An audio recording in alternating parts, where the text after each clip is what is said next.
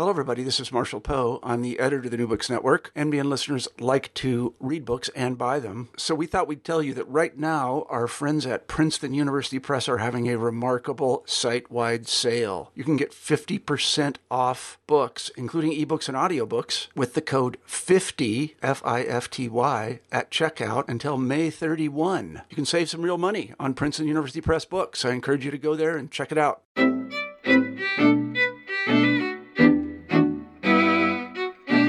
Hi, and thanks for listening to the New Books in Jewish Studies podcast. I'm your host, David Gottlieb. Martin Buber, one of the 20th century's greatest Jewish scholars and thinkers, is known primarily as an existentialist philosopher and a scholar of the Hasidic tradition. He is known, but less well so, for his political theory and activism. And yet, as Samuel Hayim Brody argues in his recent book, Martin Buber's Theopolitics, Buber's writings on the Bible provide critical source material for and insight into Buber's political intellect and engagement and this has significant repercussions for diverse fields of academic and political endeavor. Martin Buber's Theopolitics was published in 2018 by Indiana University Press. Its author, Samuel Hayim Brody, is an assistant professor in the Department of Religious Studies at the University of Kansas, and he joins me today to talk about his book. Professor Brody, thank you so much for being here. Thanks for having me. So, um, Martin Buber is a towering figure, as most of uh, the listeners to this podcast will know, in Jewish thought and, philo- and philosophy. He's not as well known for the significant work he produced uh, at the intersection of theology and politics. How mm-hmm. how did you discover and become interested in this aspect of his work? Um, so I suppose there are some uh, biographical reasons and some reasons having to do with just timing um, when I started to become interested in in him. Um, biographically, uh, when I was an undergraduate, um, I was in an interdisciplinary major, and I had to um, combine my interests to write a thesis as just part of what the major required. So I combined my interests in Jewish thought, in the Israel Palestine conflict, and um, in uh, Middle East studies in general by writing about uh, Buber's binationalist group, Brit Shalom. Mm-hmm. Um, and when I got to graduate school, it seemed like a lot of people were very interested in political theology.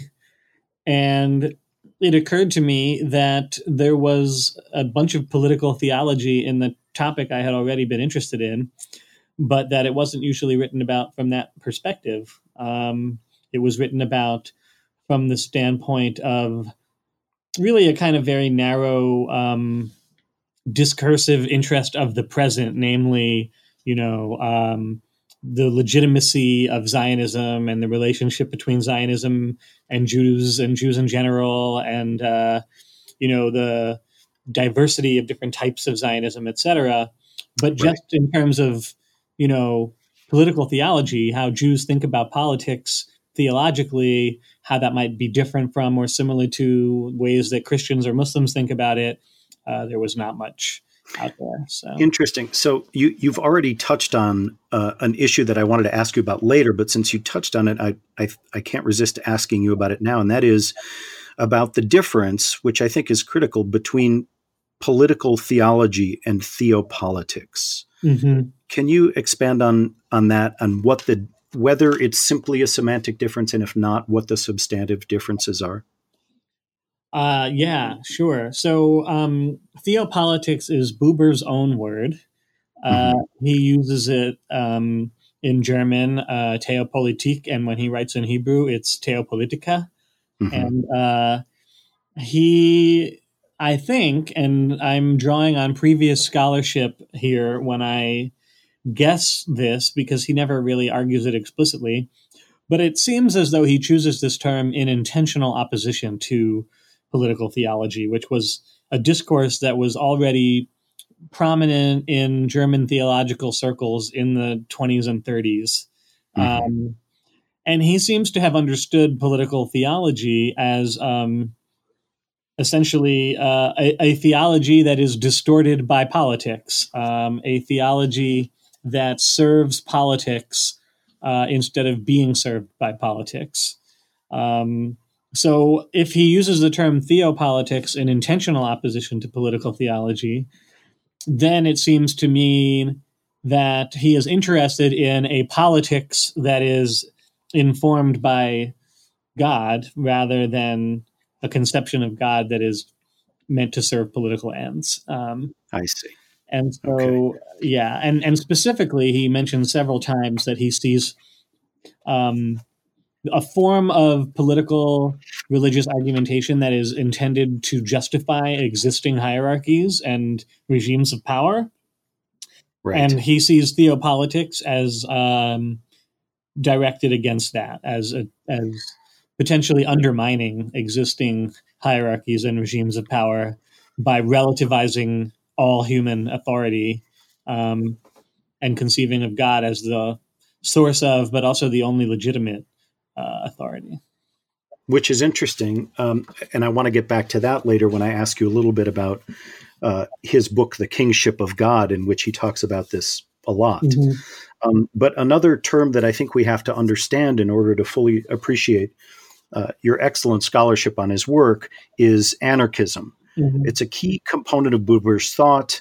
Um, uh, many of us have uh, dim conceptions and prejudices about what that word actually means. How are we to understand Buber's form of anarchism and what its roots and influences are? Mm-hmm. Um, good question. Uh, so, anarchism means many things. Um, I part of my book is a little bit of a polemic with one of the more common ways it's used in Jewish studies, which is sometimes you'll see the term invoked to essentially mean the same thing as antinomianism. Yeah. Um, it's used with reference specifically to religious matters, to the sphere of religion, to halacha, and it refers to the notion that the rabbinic structure of authority is not the appropriate or only Jewish way of uh, relating to God. Um, mm-hmm. But I'm more interested in this work in uh, political anarchism, which as a movement was very strong in the late 19th and early 20th century when Buber was becoming politically aware. Um, and which uh, was really for a while a kind of contender for the loyalty of you know, the Jewish working masses alongside socialism and communism, of which it considered itself one version. Um, mm-hmm. And it was essentially the version of socialism or communism that was suspicious of efforts to harness and domesticate the power of the state um, in the service of uh, redistribution of property or expropriation of the wealthy. Um, and really was more interested in um, the idea that society could be constituted entirely on the basis of voluntary relationships and that um, it was important to try to achieve that society also by voluntary means. Uh, and this was a debate within anarchism because, of course, uh, anarchism was very well known in the early 20th century for inspiring assassins um, right. and bombers, uh, like the right. assassin uh, of President McKinley or um, various royal authorities uh, throughout Europe. And Gustav Landauer, who was a German anarchist, um, argued that this was an authoritarian mode of political action, um, and that you couldn't actually um, just do some sort of dramatic, um, violent mode of action and call that something that would achieve anarchism because the only way to establish a voluntary society is through um, doing the kinds of things that you would want to see done in that society. Interestingly, and I once again jumping ahead of my questions because you mentioned this with respect to Landauer in the kingship of God. Uh, Buber says, "I have designated as the paradox of the theocratic order." The fact that the more purely it occurs, the less it wishes to compel obedience. That accordingly it is a strong bastion for the obedient, but also at the same time can be a shelter to the self seeking behind which he exalts his lack of commitment as divine freedom. So I think what he's saying there, and you talk about this in the book, is that one of the problems with a voluntary society is it sort of creates um, opportunity not only for passivity, but for uh, the rogue and the cynic to move in and expropriate power and to set up systems in what should be more of a, a systemless system. Did Buber address that issue at length? Does he address it at length in Kingship of God? And and how does he address it with Landauer, who's one of the major influences on him? Yeah, so this is the this is a paradox. Um, he he talks about this, I think, because you know he has in mind, um, maybe in the back of his mind, because it's it's really remarkable, and probably this is one of the reasons that he's not often dealt with as a political thinker. But he really deals very little with liberalism. He seems to find it uninteresting. He talks about fascism probably more than he talks about liberalism. He talks about communism more than he talks about liberalism. But the classic liberal justification for the state is that the state um, stops the war of all against all, right? The state um, is created in order to protect the individuals and their property and to keep some some strong man from kind of dominating others, right? Um, so hypothetically, um, anarchists are aware of the problem of the the strong man who wants to dominate others, and they um, would have to be okay with restraining such a person, right? But they cannot resort to the state as the mechanism of that restraint. So um, I think that this is part of the reason that you sometimes see these kind of dramatic and romantic figures of divine violence. Uh, some people would consider Benjamin's critique of violence in anarchist texts, and uh, he talks about Korach in that text, and Buber also talks about Korach, right? And Korach is seen as an example of this type of demagogue. And what happens to him? God opens up a fissure in the earth and swallows him, right? So people don't have to essentially deal with it. Um, the state doesn't have to be created at that point. It's not created until later. Um, and you know, it's uh, I get you get the sense that it's really a question of a trade-off. That it's just the trade-off isn't worth it. It's better to deal with the problem of the strong man than to um, institutionalize human authority in a state, um, which is essentially idolatry from the standpoint of theopolitics. So interesting. And of course, the historical context of when Buber's doing this and thinking about this is the context of the emergence of the Reich, the German state, and German nationalism, and these new ideas of the state. And in fact, he's very he's a German nationalist early on, and he's strongly in favor of uh, Germany's war efforts. Isn't that is that so? And how does that how does how does he turn does he turn away from that, and if so, how? Yeah, so he is very susceptible in his early years to romantic rationales for World War One.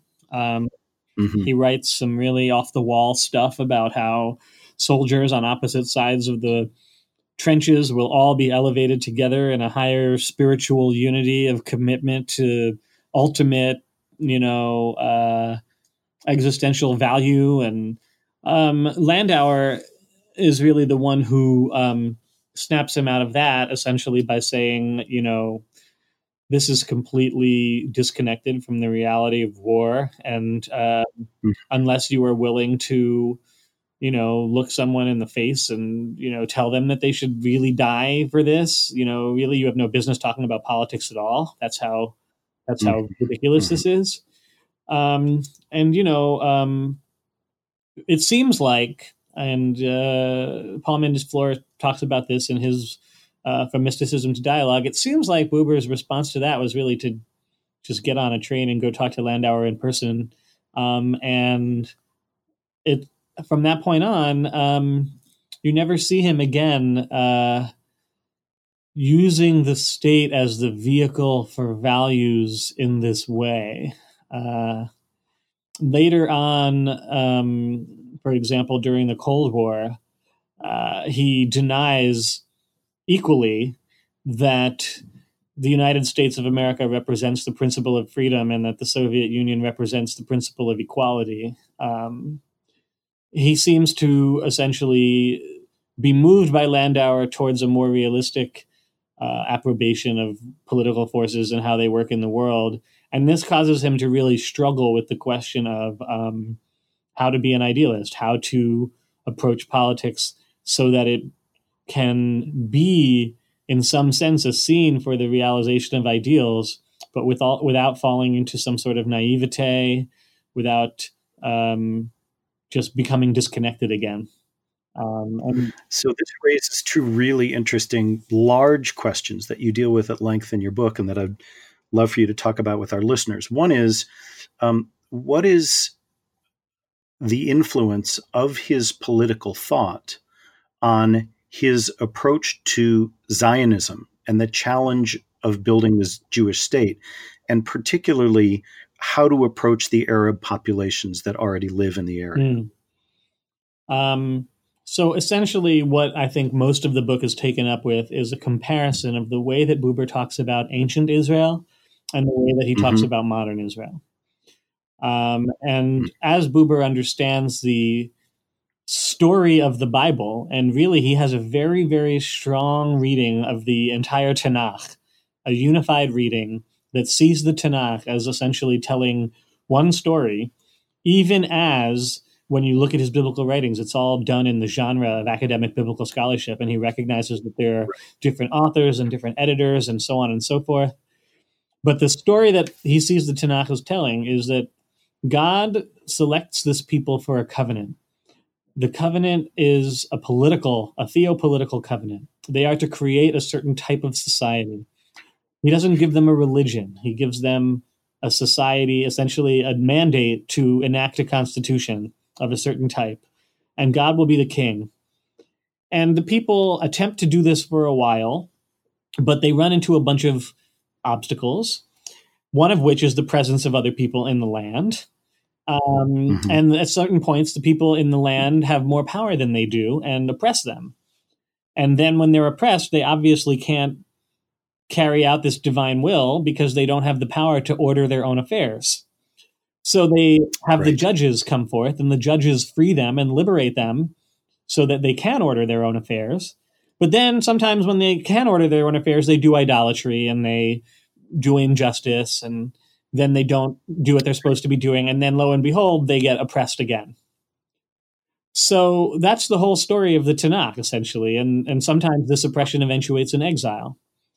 And so, as Buber sees it, all of Jewish history from that point onward is simply almost like an unfinished sentence. It's like the Jews still have this responsibility, they still have this mandate, they still are under an obligation to form this society with God as a king, but they don't do it. And so that's the basis of his Zionism in the first place, is that he sees the Jews as having this obligation on account of their election to order their own affairs rather than allow them to be ordered by others. But the catch is that they shouldn't make the same mistake that they made the first time when they installed this human monarchy, which was supposedly supposed to protect them and allow them to um, to worship God in the way that they were supposed to. But in fact, it could not do that because as an institution, it was fundamentally contradictory to what the divine constitution was supposed to be. Um, right, but doesn't God give them permission to go ahead and constructed? God gives them permission um, because, in a sense, uh, Buber sees this as a sort of a divine concession in a similar way mm. to the creation of the cherubim on the Ark of the Covenant. Um, you know, initially, God is supposed to be completely placeless, but people can't deal with it and they create the golden calf. So then God says, okay, well, you know what you can do is you can put these cherubim on the ark, and then that will form an empty throne of sorts. And that's a place that is in accordance with my character as opposed to a place that is not in accordance with my character.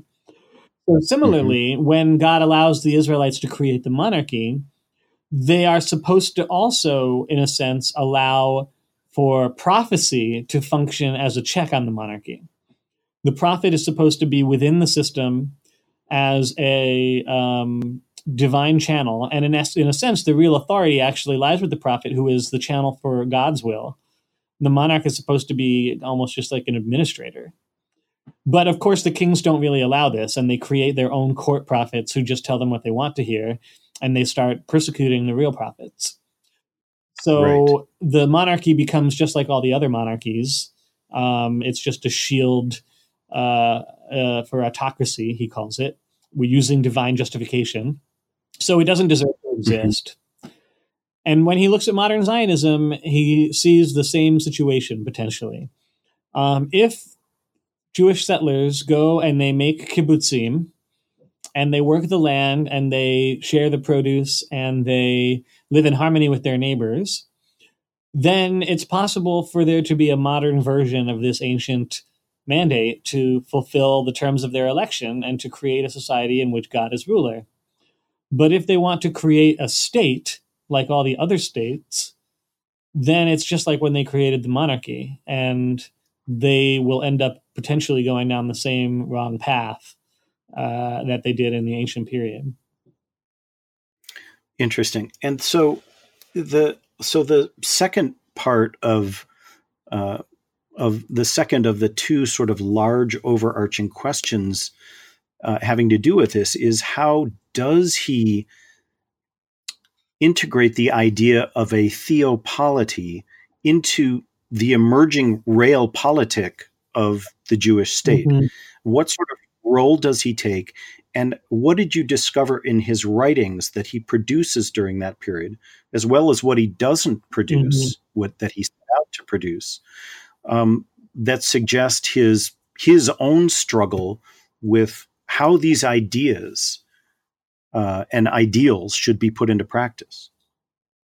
Well, what I sort of, um, if you can call it discovered, because I mostly worked with published materials, although in at least one case I found uh, a nice letter um, in which he talks about potentially writing a massive magnum opus on religion and politics that he never did end up writing.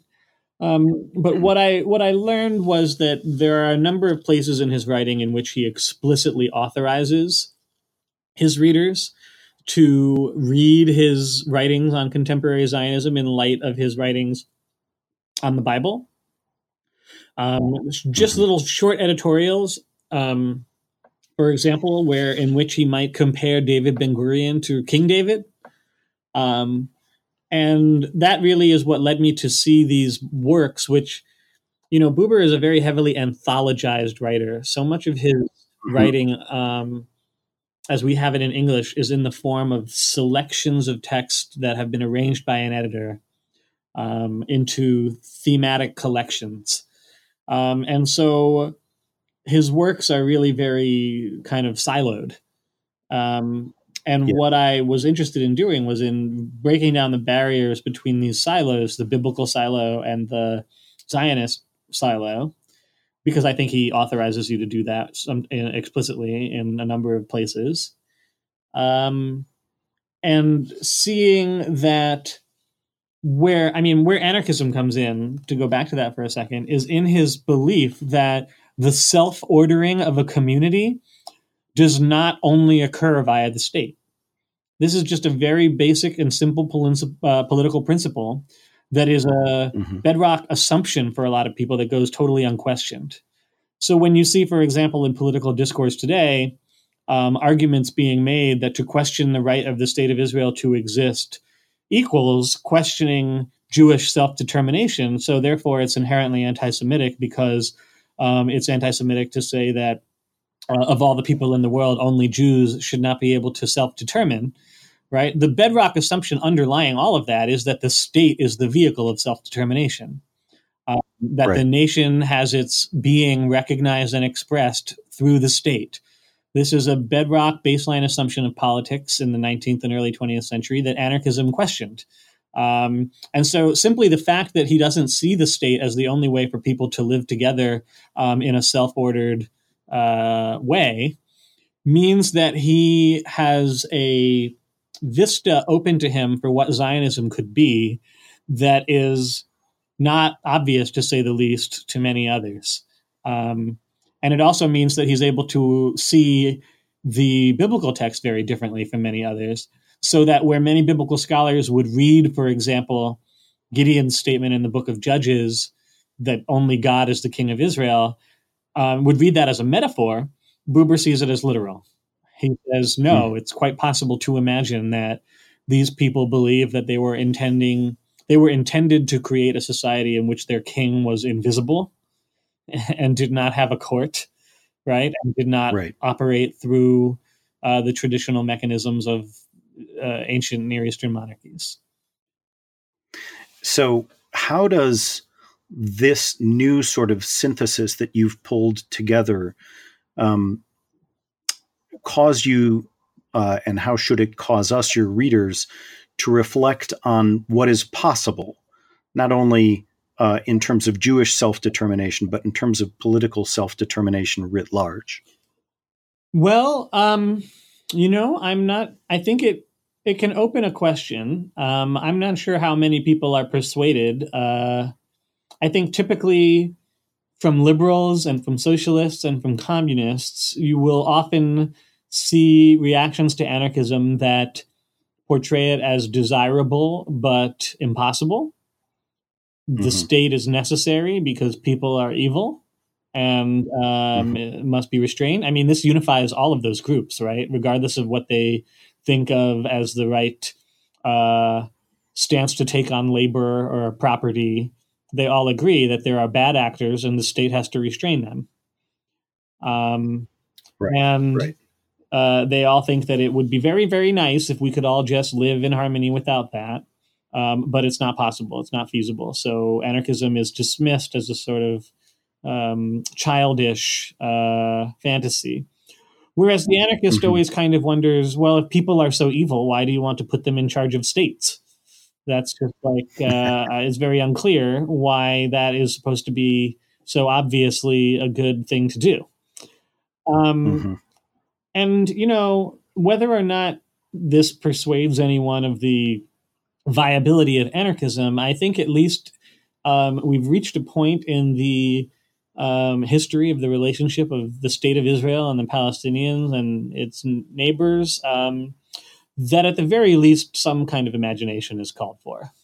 Um, right. And you have people entertaining all kinds of strange notions like the uh, two states, uh, one homeland idea, like, you know, that in, in the same country there would be two governments and they would each just rule their own people, but without territorial distinction.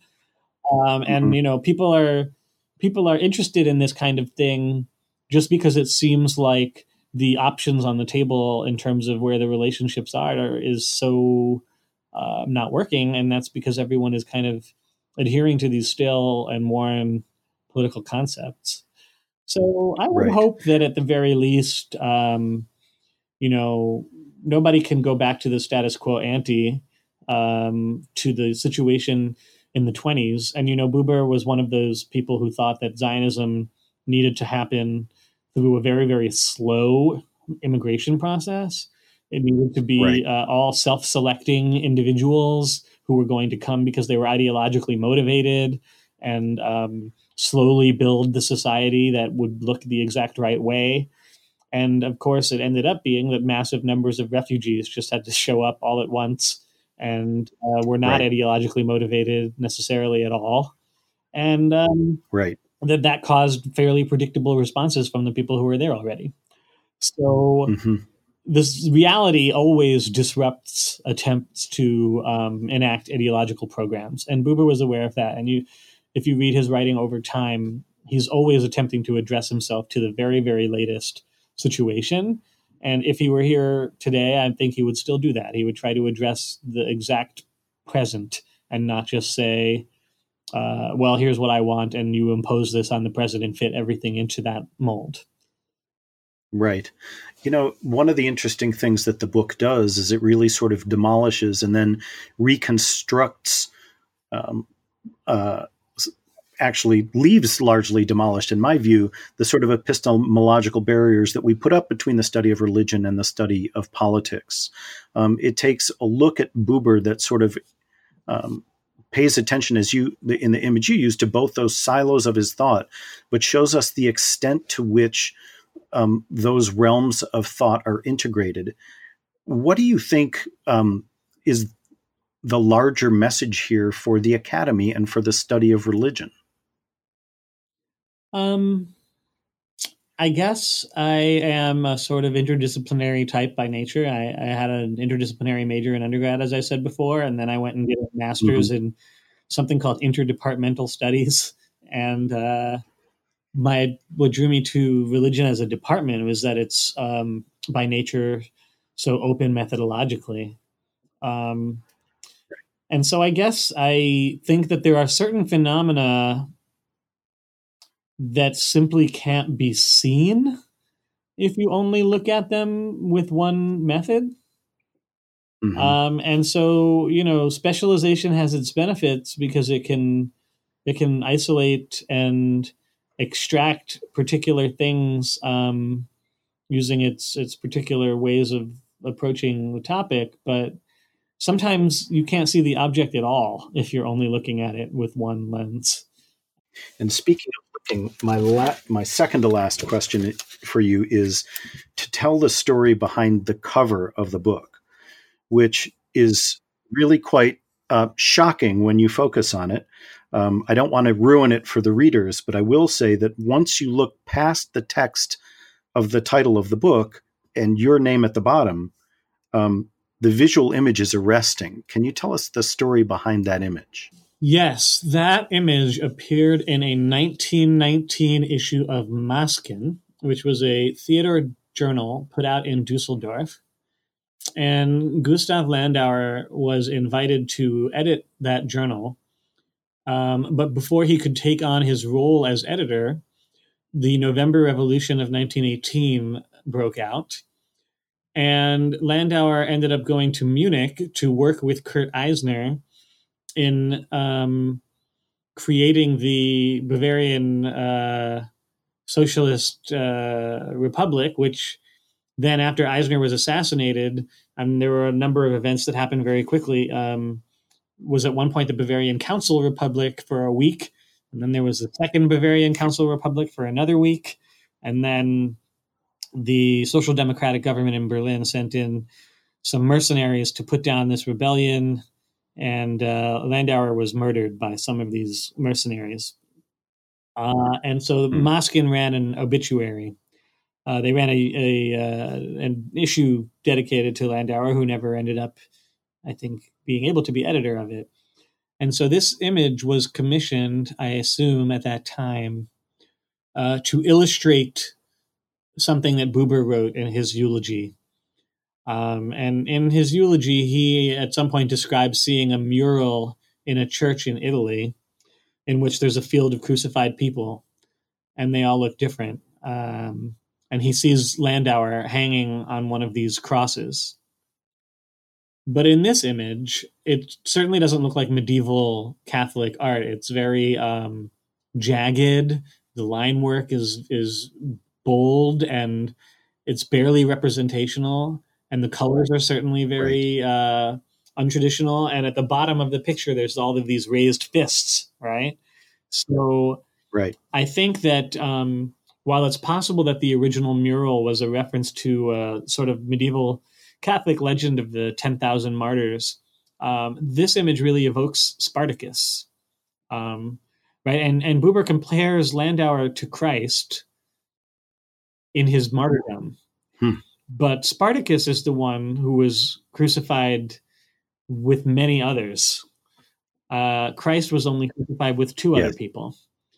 So I feel like there is a a crux in this identity here of Landauer with Jesus, because I think Buber thinks that Landauer should have been Jesus, but that he made a mistake by affiliating himself with this um, what you might call ordinary revolution, that it was in some sense against his own Landauerian principles.